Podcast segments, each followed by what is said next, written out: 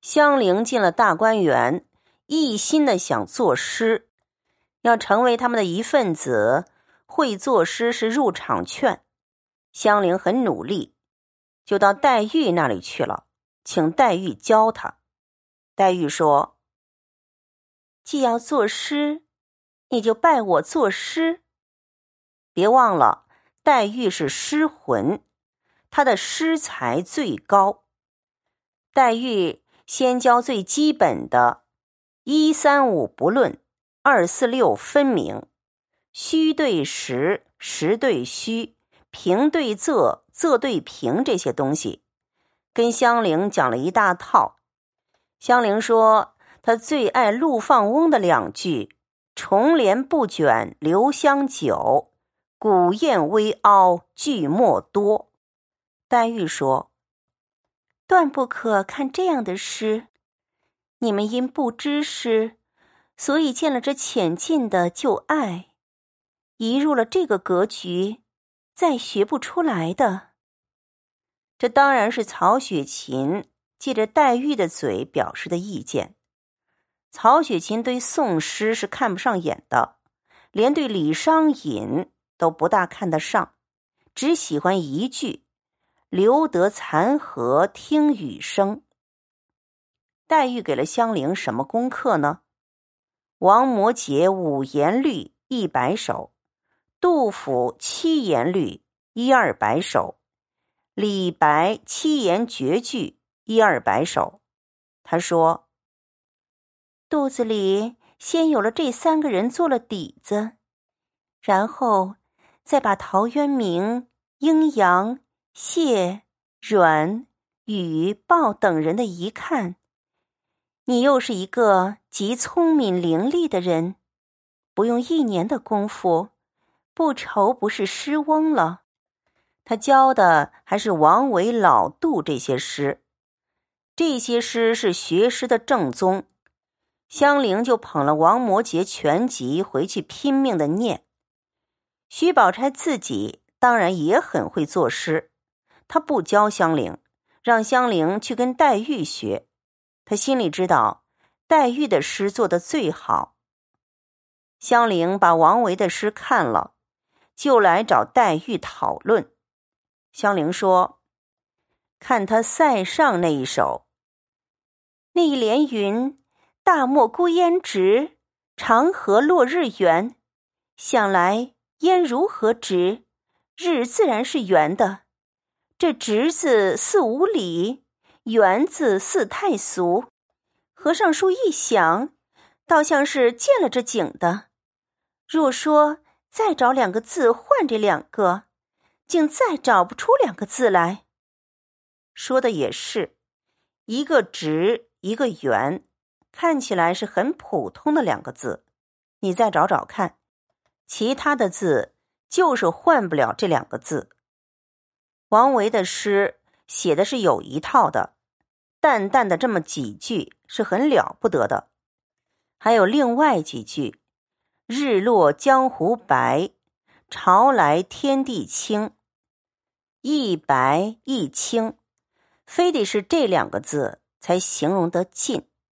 香菱说：“念在嘴里，倒像有几千斤重的一个橄榄。”香菱比较有慧根，他讲了一套，自己就写诗去了。写完，先拿给宝钗看，宝钗看了说：“不是那么个写法。”找黛玉看，黛玉说：“措辞不雅，你再去写过。”香菱想作诗都入了魔了，自己一个人在那边嘟嘟哝哝。探春几个人看他做的那么苦，就说：“林姑娘，你闲闲吧。”香菱回说：“闲字是十五山的，你错了韵了。你看，这女孩子作诗都做魔怔了。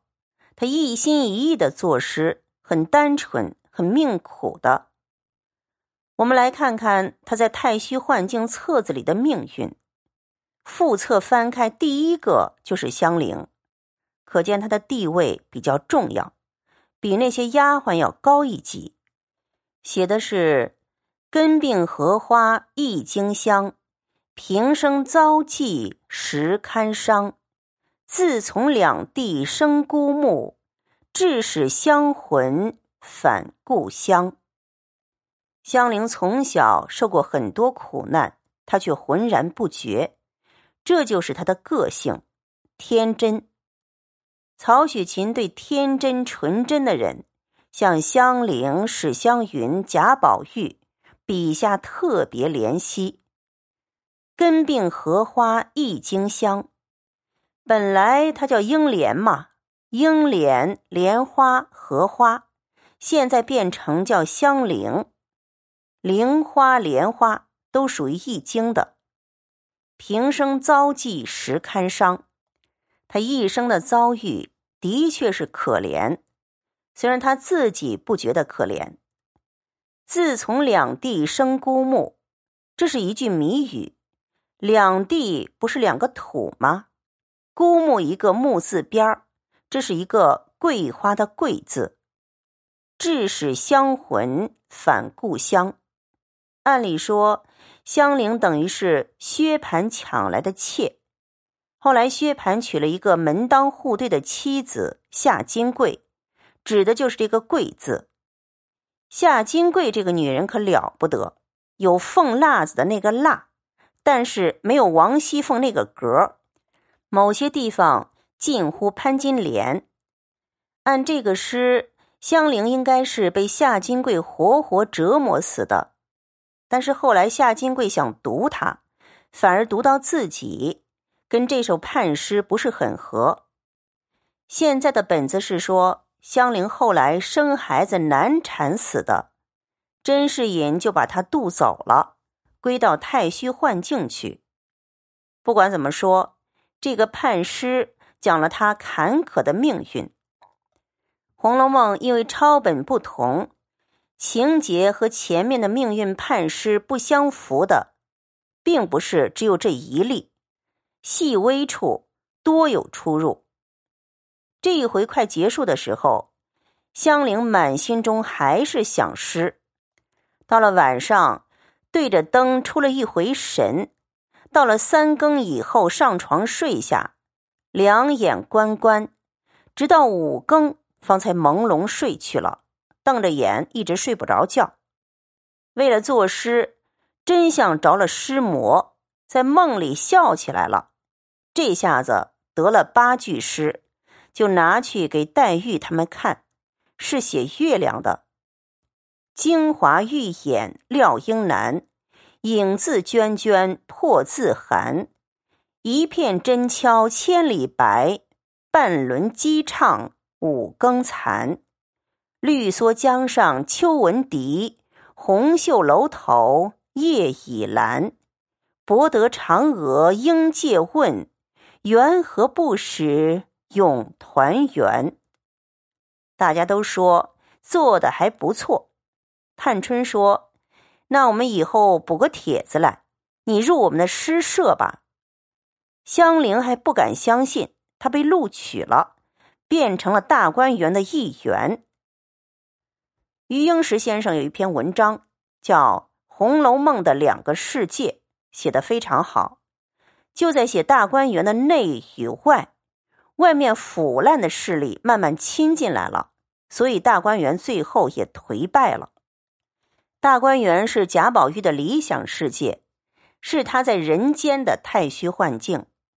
太虚幻境里时间是停止的，它没有变化。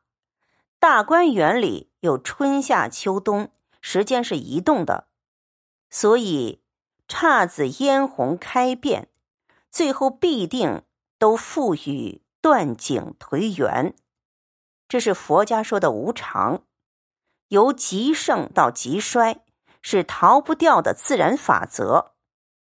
这个时候仍是大观园极盛的时候，极美的时候。下一回大观园即将有冬天的盛会，又有几个人物要登场：宝琴、邢岫烟、李绮、李文这些女孩子，通通跑过来了。大观园里简直是遍地开花，将出现一幅《冬宴图》。